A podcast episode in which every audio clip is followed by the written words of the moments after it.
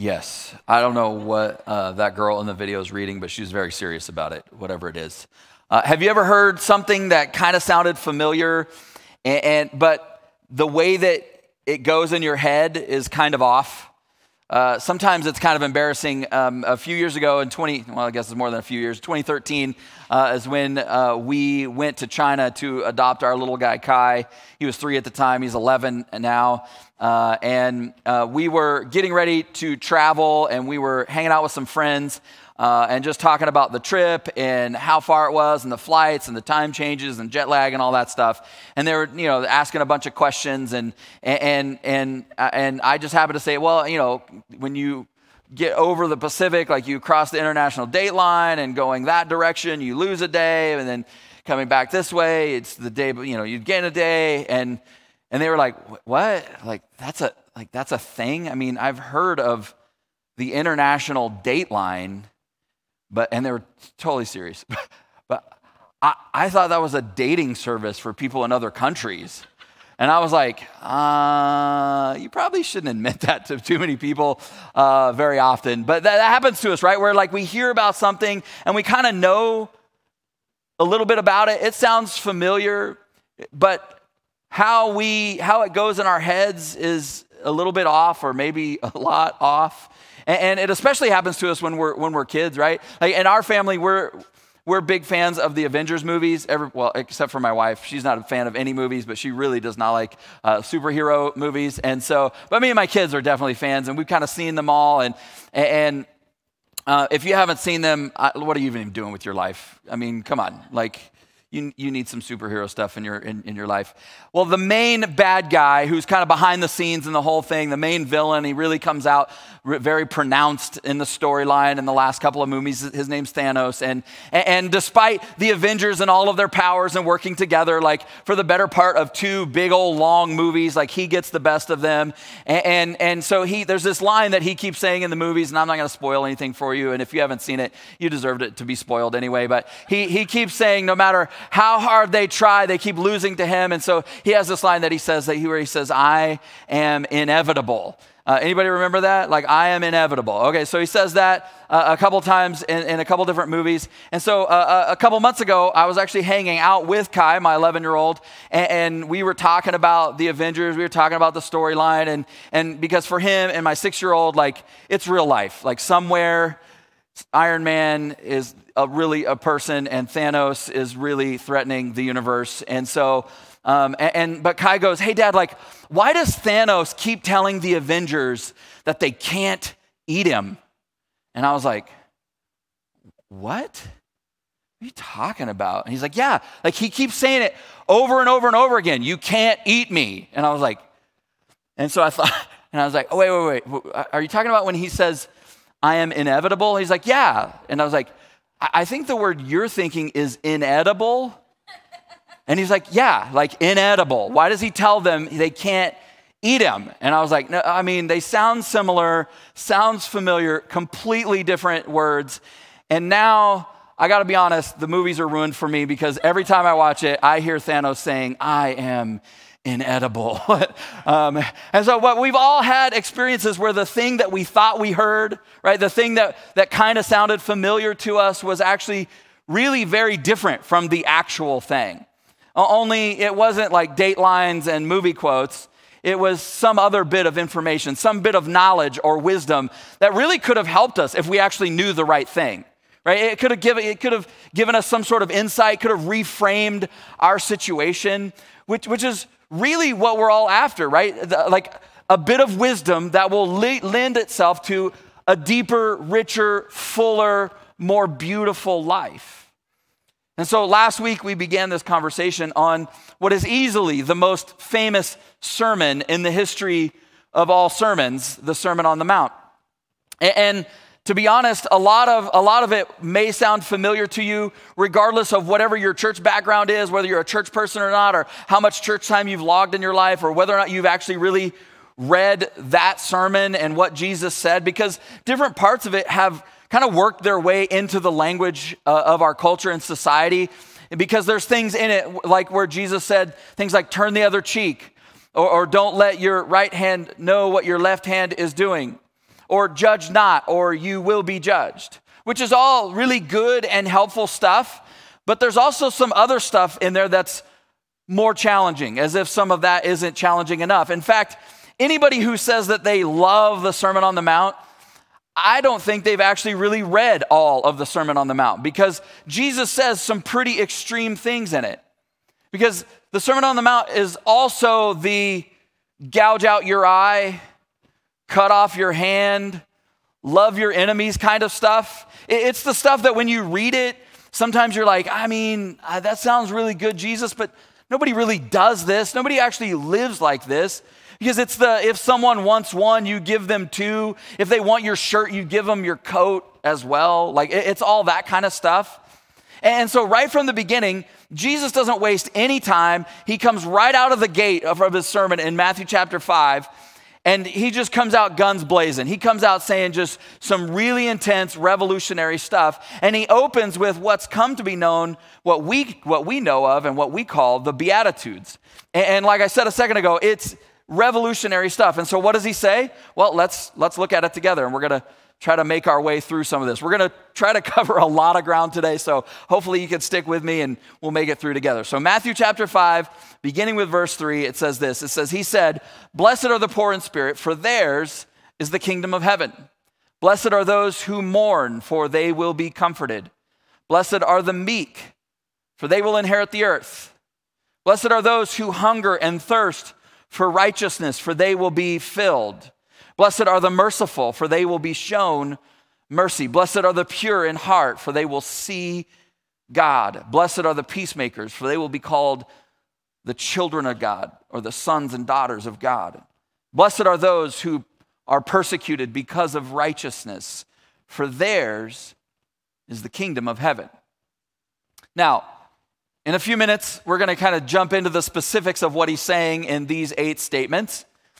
Um, and, and, part of the reason why this stuff is so powerful, though, is eh, eh, because of the timing. Like, some of what he said was so surprising because of what was happening, and we got into this a little bit last week, what was happening right before and what people anticipated him saying. Like, have you ever been in a situation where you knew like a, an ask was coming, but you just didn't know when and you didn't know how. And, so you kind of have your antennas up, wondering what, what's the sales pitch is going to be. Like, what is, what is the sales technique that they're going to use? Maybe it was that, that time that you were sitting through a timeshare presentation because you decided it was worth it to trade two or three hours of your time for two or three days worth of free vacation. Or, or like that, that time that you were looking to buy a new car and, and you just know at some point that the salesman's just finally to look at you and just be like, you know, so what's it to take to get this done? You know, like they're just to say something really dumb like that where you're like, it's to take you leaving me alone. Get away from me, right? But we also have those moments sometimes socially too. Have you, have you ever been sitting at lunch or dinner with someone, kind of wondering why they wanted to meet with you and what it's about and what the big ask is going to be? That actually, I'm on the receiving end of that a lot. Um, and, and, so there's a lot of times where we reach out to people like, hey, can we have dinner? And we go to dinner and they're just kind of like, what are they going to ask of us? And so I like have a habit now when I go to sit down with lunch, at lunch with somebody or we go to dinner with somebody, the first thing is to sit down. Hey, just want you to know we have no agenda. I'm not going to ask anything of you. I just want we just wanted to hang out and spend time with you. And you can just see them just be like, and I'm like, so will you serve at church? No, I'm just kidding. I don't. I,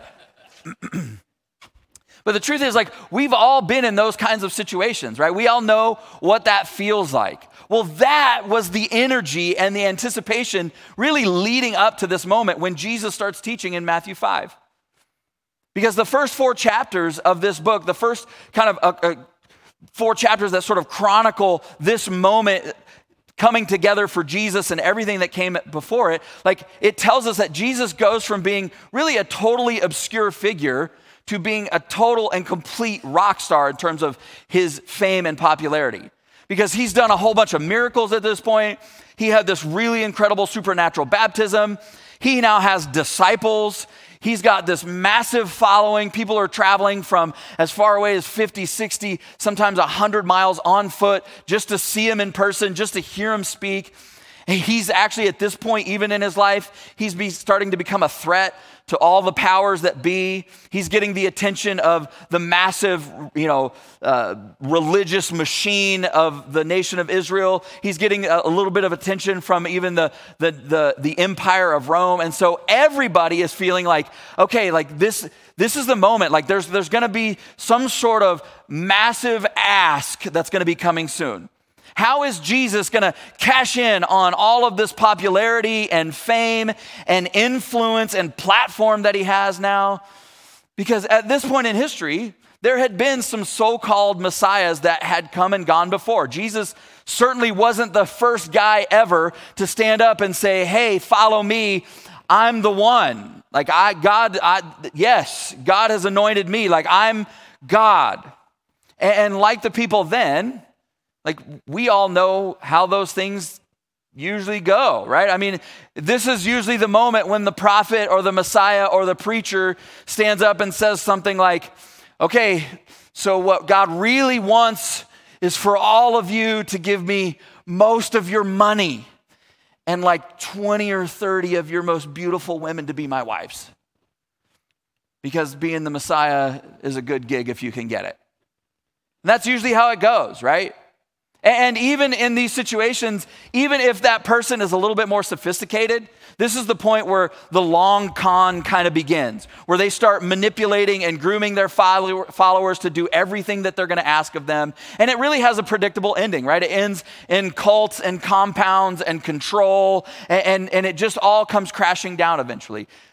And so everybody's kind of wondering how is Jesus going to handle this moment where there's this massive following? He has all of this, this power and influence. And Jesus doesn't do anything that anybody expects him to do. In fact, he does the opposite.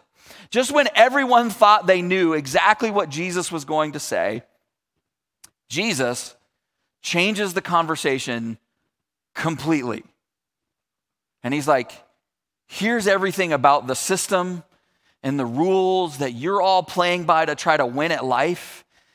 And I gotta tell you, it's completely empty, it's completely backwards. And so here's how life actually works. Here's how God and His kingdom work. Here's who God is looking for. Here's what God is wanting to happen. Here's how He designed life. Here's what's actually worthwhile and valuable in terms of pursuing and building your life on.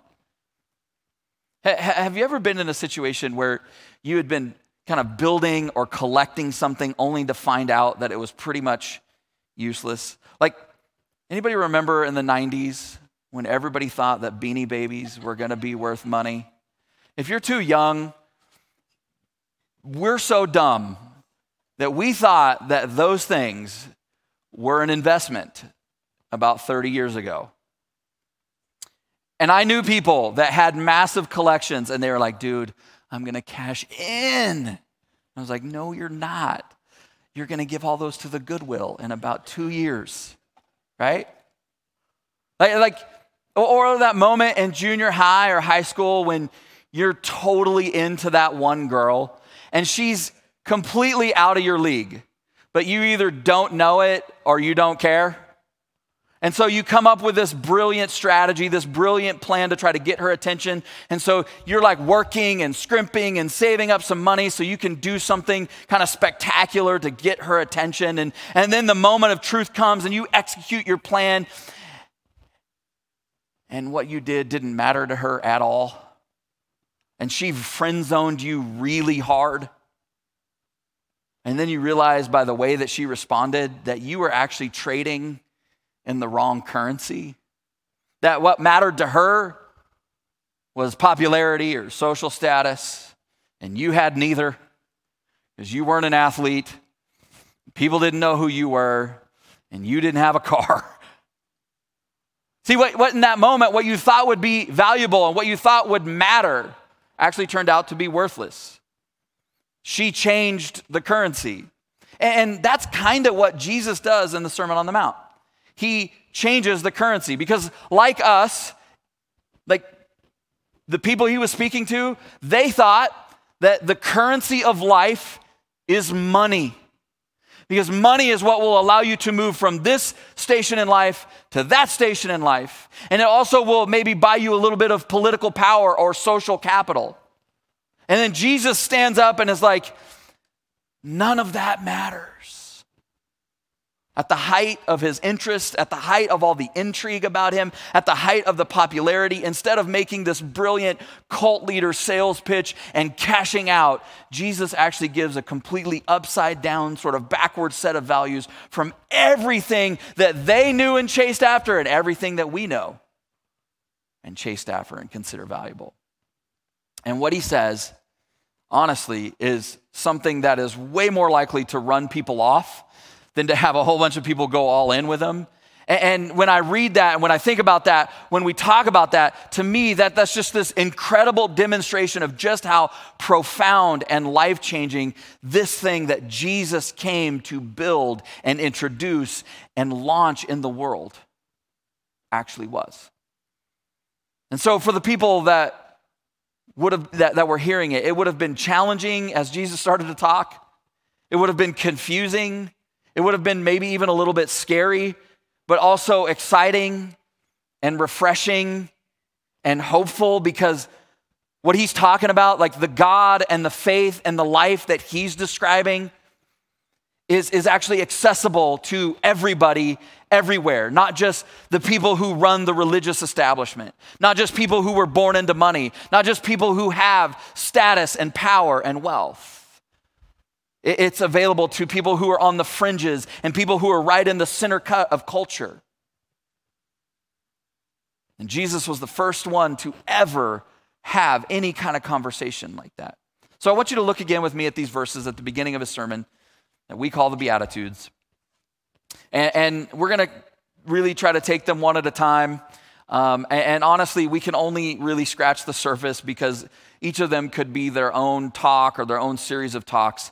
Uh, but, but I wanted to kind of zero in on a few of them as we go, to, go along. And so let's read again. We'll take them together. Matthew chapter 5, verse 3, it says, the first one, it says, Blessed are the poor in spirit. That is the worst opening line in history if you're someone who's just trying to start a religion. You have all of this popularity, all of this momentum, all everybody wants Everybody wants to hear what you have to say. Everybody's tuning in. Everybody's leaning in. And that's what you go with, Jesus? I mean, if I was advising Jesus, I'd be like, okay, uh, run your sermon by us one more time. Okay, blessed are the poor. No, let time out, Jesus. I don't know if you know how people work, but let's not lead with that, okay? Because honestly, think about it. Even for us, when he says, blessed are the poor, who really cares what he says after that? You hear that, and your immediate reaction is, mm, nope, pretty sure this guy's not for me, right? No matter how we try to dress this up, poverty of any kind isn't really that attractive. It wasn't attractive to them, it's not attractive to us. We run from it, not to it. It wasn't like people were like, blessed are the poor in spirit. Dude, sign me up, high five. No, nobody was, everybody's like, what, what is he talking about? And yet, this is exactly where Jesus starts. He changes the currency. And so he says that God is actually looking for those who are poor in spirit. And part of what he's saying is that th- this reality for everybody that's listening, because the crowds that were there, they were from all over. They came from all different parts of culture. They came from all different socioeconomic backgrounds. And so you had rich people and powerful people. You had people of, of wealth and influence. You had people all over the, the spectrum. And part of what he's saying is look, we're all broken.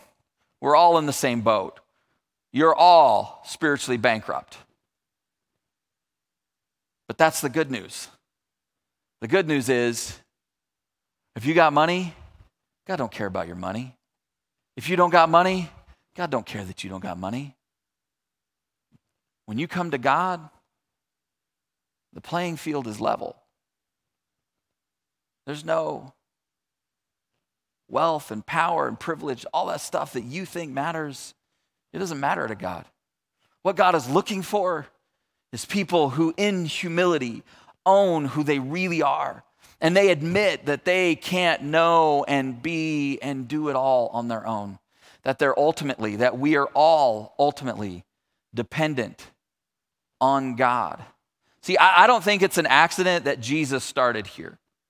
I think right from the beginning, he chose to start in this place so that his audience, who was all leaning in, boom, they're immediately off balance. Like, whoa, what is he talking about? Because as far as they were concerned, as far as they'd ever heard in their whole life, that to be rich is a blessing and God blesses those who are rich. And Jesus says, Blessed are the poor in spirit. See, I, I think he's laying out right, at, right from the top. Like, hey, there's a God, and it ain't you. There is an agenda, and it ain't yours. That God loves you, but your wealth and your talent, your position, your birthright, your privilege, your influence, your piety are not what He's looking for. And if you were born without those things, or you lack those things, you're chasing after and accumulating them isn't going to actually bring you what you hope it brings you when you finally get them.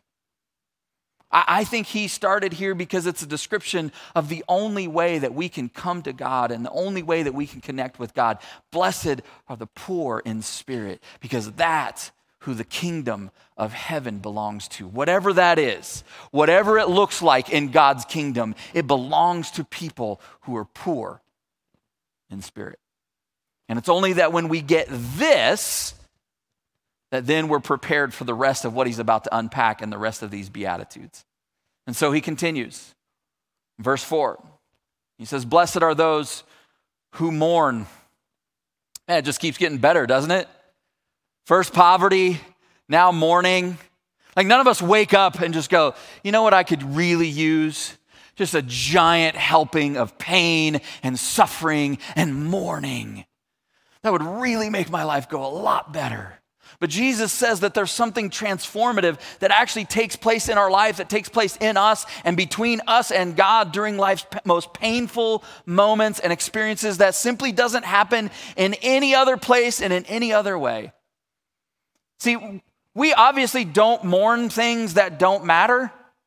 And, and so when we make space in our lives to actually begin to grieve our losses, we begin waking up to the reality that there's more going on, that God isn't somewhere else, He's right here.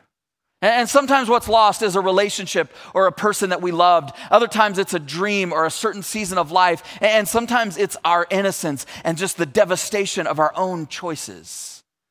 But when we come to God in the pain of our sin and our suffering and our separation, they actually become a path to something more, to the life that He created us for.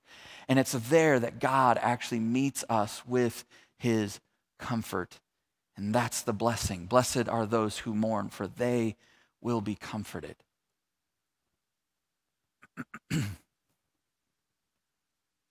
See, I, I think if we were writing this, we would be like, Blessed are those who are rich and have what they need to do what they want. Blessed are those who are happy. And Jesus goes, Blessed are the poor in spirit. Blessed are those who mourn. Verse 5, he says, Blessed are the meek, for they will inherit the earth. So are you, are you starting to like sense that Jesus knows exactly the way that human beings think and have organized themselves and the way that we prioritize life. And Jesus is going out and going, That's a pillar. Let's knock that pillar out. Let's knock that one out. Blessed are the meek, for they will inherit the earth. See, meekness is just the intersection of humility and gentleness and strength and courage. it isn't weakness, it's actually strength that's harnessed by character. Meekness is that place where we leverage all that we have. We leverage the best of who we are. We leverage our strength to build people up and to empower them in their life rather than to bulldoze them and overpower them. See, meekness refuses to use what you is refusing to, to use what you know and what you have to make other people feel small or to try to control them, try to manipulate them.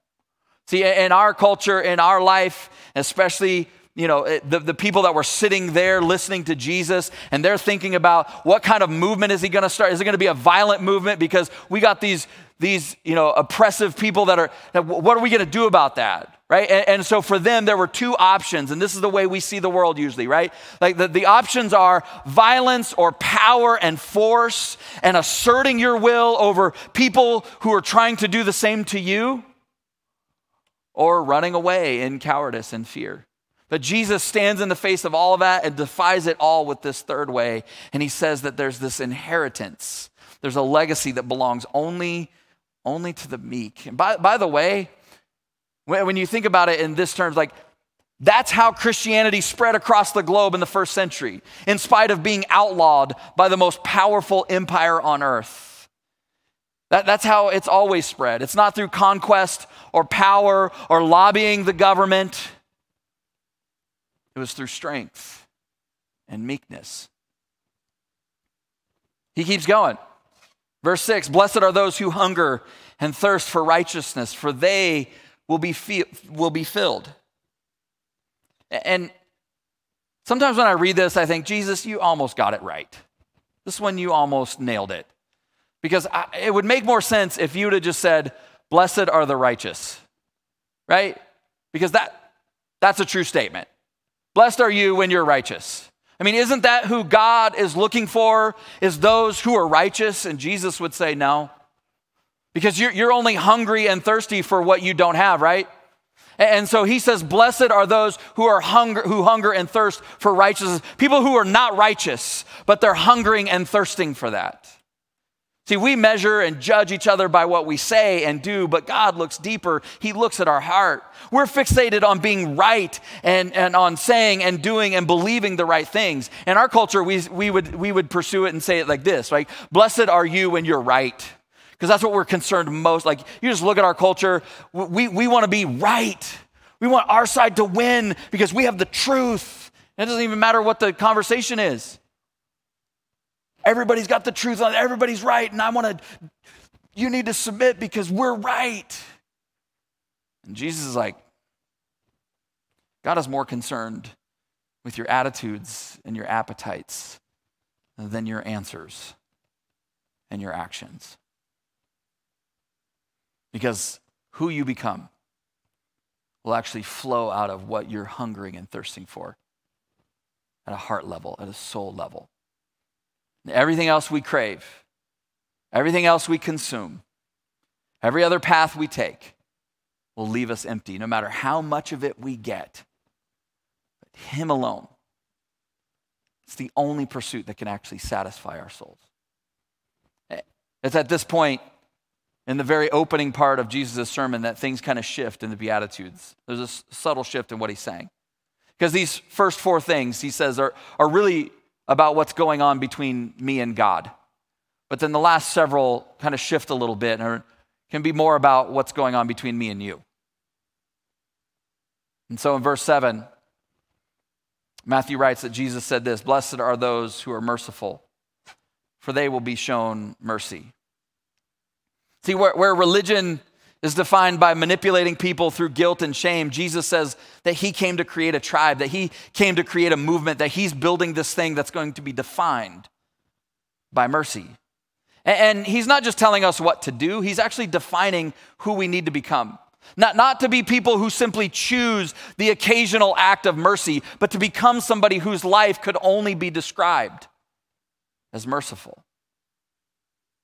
See, I, I think what happens, and I'll just speak for myself, and maybe it makes me a bad person or a bad Christian, but a lot of times in my personal conversation with God, like I'd really love it to really only be that conversation to only be about me and Him.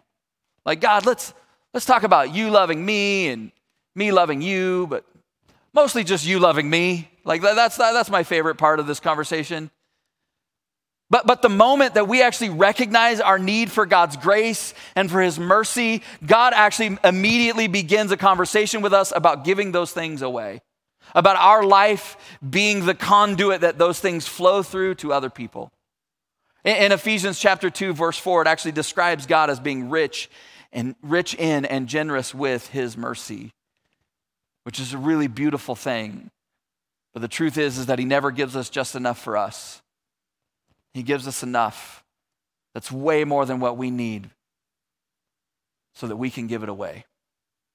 And then Jesus says, He ties the blessing in a way that the flow of mercy that we receive seems to be proportional to the flow of mercy that we give. Blessed are the merciful, for they will receive mercy. verse 8, he says, Blessed are the pure in heart, for they will see God. Where religion is about looking clean on the outside, Jesus is about being clean on the inside. Religion is about behaving, and Jesus is about becoming. We're all about the show, but God is concerned about the substance. Now, here's the problem when I get to this particular one for me. He says, Blessed are the pure in heart, for they will see God. My problem is, I actually know my heart, and pure isn't really a word that I'd use to describe it all the time, if at all. Because pure is like guiltless, innocent, untainted. Pure is like my motives, there's no ulterior motives. Pure is like, I don't pretend to be something I'm not to win you over, to get you to like me, or you to think better of me than I actually am. And I actually know the selfishness and the anger and the greed and the lust and the rebellion that's in my own heart. So, what do we do? Blessed are the pure in heart. I guess I'm, I guess I'm not going to see God because that's not what I would use to describe my heart. See, I, I think this is a moment where Jesus is beginning to point us, and he's pointing the crowd to the reality of who he is, where he's pointing us back at himself. Because a, a pure heart really is impossible for us to achieve on our own. Right? It's something that, that he does for us, it's something that he does in us. But I, I want you to notice that he's looking for pure hearts not perfect ones. See, I, I think sometimes we read it, we, we read it like he said, Blessed are those who are perfect in heart. And we're just like, ah, that's, that's a standard that I'll never get to. That I'll never be that. But he says, Blessed are the pure in heart. And, and part of what he means, you know, part of what that, that word pure actually means here is that it means genuine and sincere, free from hypocrisy and phoniness and falsehood. And all of a sudden that shifts the conversation, right? Because the standard is not perfection. The standard is that I'm transparent and I'm authentic and I'm vulnerable, even with the mess that's going on inside of me. And Jesus says that when our heart is clean, that our vision will be clear. That's the moment that we'll actually begin to see. And he does, he's not talking about seeing God with our eyes, and he's not talking about something that's going to happen after we die. He's saying that's the moment where you'll be able to actually begin to discern and perceive and experience God in a way that you have never been able to see him or experiencing him or perceive him before. Blessed are the peacemakers for they will be called the children of God. He says, Blessed are those who make, who work for, and build and construct, construct and manufacture peace. It's not those who are right, it's not those who prove their point, it's not those who win the argument, it's those who make peace. See, and ultimately, obviously, that's why Jesus came, right? Is to make peace between you and God, and me and God. And what does a, a peacemaker look like? What, what, does he mean when he says, Blessed are the peacemakers? Well, I think a peacemaker is, is a bridge builder. A peacemaker is a, a grace giver and a hand extender, a self sacrificer, a debt canceller, a truth in love teller, an offense coverer, an enemy lover, a hope distri- distributor, a wound healer, a head lifter, an arm raiser, a kindness promoter, a dispute settler, a conflict resolver, a, forgive, a forgiveness giver, and a strife ender. Blessed are the peacemakers, for they, they're the ones that God is looking for. See, it's like Jesus saying to experience God's love is to actually become his agent of reconciliation in the world, to be tasked with making peace in and for the people in the world around us. Blessed are the peacemakers. Matthew chapter 5, verse 10, he has one final description. He says, Blessed are those who are persecuted because of righteousness, for theirs is the kingdom of heaven. But he doesn't actually stop there on this one. Jesus actually has a little addendum to this final one. In verses 11 and 12, he says this He says, Blessed are you when people insult you and persecute you and falsely say all kinds of evil against you because of me. Rejoice and be glad because great is your reward in heaven, for in the same way they persecuted the prophets who were before you. Now, there's, there's so much here. But can I just say, um, sometimes we're persecuted because we're arrogant. Sometimes we're persecuted because of stupid things we said or did. Sometimes we're persecuted because we're stubborn. There's no blessing in that. That's just being human and doing dumb stuff. Jesus says, Blessed are those who are persecuted for righteousness. And part of what he's saying is that doing the good and choosing the right is no guarantee that things will go the way we want them to go, but it's worth it anyway. have you ever, like, been grinding away at trying to live and do good and be right and live right and live for God. And then things just like, it's like life is just pounding you into the ground. And that moment where you're just kind of like, man, God, do you even see what's going on here? Like, I went to church four weeks in a row and then I got a flat tire, or I can't, you know, it's like, I, what, what's going on? Like, that's what we think. Like, that God is a vending machine, and we put in all the good stuff and all the right stuff, and we go to church and we put a little bit in the offering, and we don't, you know, we're not mean to our kids, and we, you know, refrain from chewing that person out online, and we let old ladies cross the street, and, and we're just like, God, I've been a good person. What is going on? Jesus is like, actually, when you're actually leaning into the good, when you're allowing your life to, to build something really beautiful, in the world, it's almost a guarantee that things are not going to go your way. It's almost a guarantee that you're going to run into some friction and resistance. But what I love about what he's saying is look, he, I think part of what he's saying is, you guys, when that happens, when the whole world, even if the whole world rises up against you, you are nobody's victim if you are with me and in me and you're part of this thing that I'm building. People might do stuff to you. There might be friction between you and other people, but you are not a victim. You represent me. You're part of something bigger and deeper and more beautiful and more profound than even you can understand. So when you choose to act in love, when you choose to live your life in a dogged pursuit of justice for what's right and good, that there's this sacred transaction that occurs, that's something that transcends this world and this life and this reality. And you actually make the invisible God visible and you make his intangible, untouchable kingdom tangible to the world around you. See, Jesus starts off in the Beatitudes calling us to a life that is poor in spirit. And he essentially ends with calling us to a life that is rich in love. And as he's talking, you can imagine people just being completely blown away. And when you read the story of the life of Jesus, there's all these moments when Jesus uses this phrase where he says, to those who have ears to hear, let them hear. And it's essentially as if Jesus is about is saying, what you're about to hear, you ain't gonna like. What you're about to hear is counterintuitive and countercultural, and it's you're gonna bristle at it at first, but don't dig deeper. Think about what I'm saying. And then there's all these times where Jesus is teaching, and the people that were following him was like, man, this is just too hard.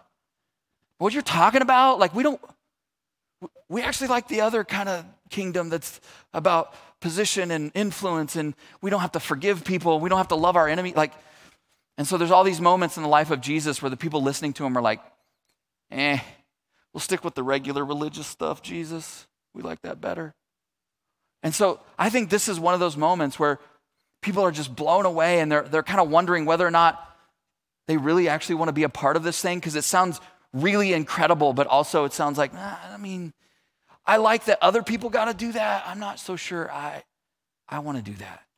Because they're, and rightful, rightfully so, they're thinking like, if, if what Jesus is saying here is true, then so much of what I've built my life on, so much of maybe even what I've kind of built my faith around, so much of everything that I've been sort of hoarding and chasing and valuing and jealous of other people because they have more of, so much of that just doesn't it just doesn't matter. And so if Jesus is who he claims to be, then there is something else that does matter. And you know what? They would have been right in thinking those things. See, I, I think this is the very conversation that God is wanting to have with us as well. And it's so uncomfortable Because if you know this, you're like, yeah, yeah, yeah, I know that. Yeah, that's so beautiful. That what Jesus teaches, it's awesome. Because I know when we hear it, we're like, they, they sound so poetic and beautiful and so utopian. And you can almost hear John Lennon singing Imagine underneath as you read it. And you're just like, yeah. But the Sermon on the Mount wasn't Woodstock, and Jesus isn't like a hippie who's just trying to help us all get along. It's actually the Son of God challenging everything we believe about how life works. And even where life is found, it's Jesus changing the currency on us in the middle of this conversation. And what he says isn't about one day, someday. It's not pie in the sky and after we die and Jesus in heaven, it's going to be so awesome. It's not about what heaven's like once we're no longer here. It's about what life is like right here and right now. It's a description of the values and the kind of life that God created us for and the, the that, that Jesus insists that we, will, we must live if we want to be a part of the thing that he's doing, that he's building. And so the question for you and me is what, what do we do with all this stuff? How, how are we going to respond to it? We just go, oh, that's nice. That's really cool. I really like that verse. And I put it on my fridge or, you know, it's got on my car. It's very inspirational. All that's great. But if it doesn't actually lead us to live a different kind of life, a Jesus kind of life. Jesus, like, it, everything else you're chasing is empty.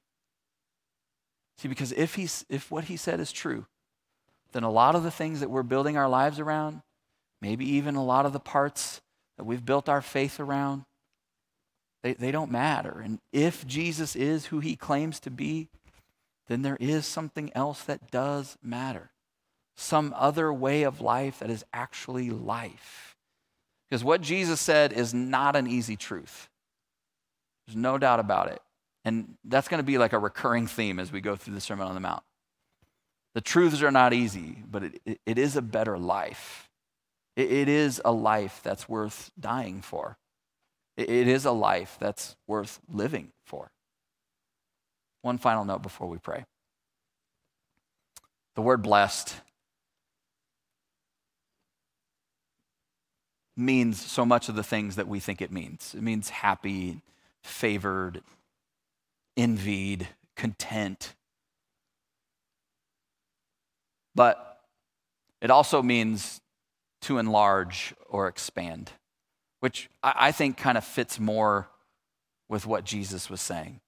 Because I, I don't think Jesus started out the most important sermon where he's going to lay out in a couple of chapters in Matthew, everything he says and does after this flows, flows out about what he's about to say, where he's laying out what God is like and what the kingdom of God is like. I don't think he started with how to have a happy life. I, I think he was going, This is the way that God designed life to work. These are the values that he intended. This is what it means to be human. And when you move in that direction, your life will get bigger, it will expand, it will be enlarged, it will be fuller and deeper and richer. And, when you move away from this, and you already experienced this, but your life will contract and it gets really small and it will be empty. See, blessed are the poor in spirit. Blessed are the peacemakers. Blessed are those who mourn. Blessed are those who are merciful. Their life gets bigger as they live in the light of who God is. Why don't we uh, pray and have a conversation with God about what He might be talking to you about right now? Let's pray.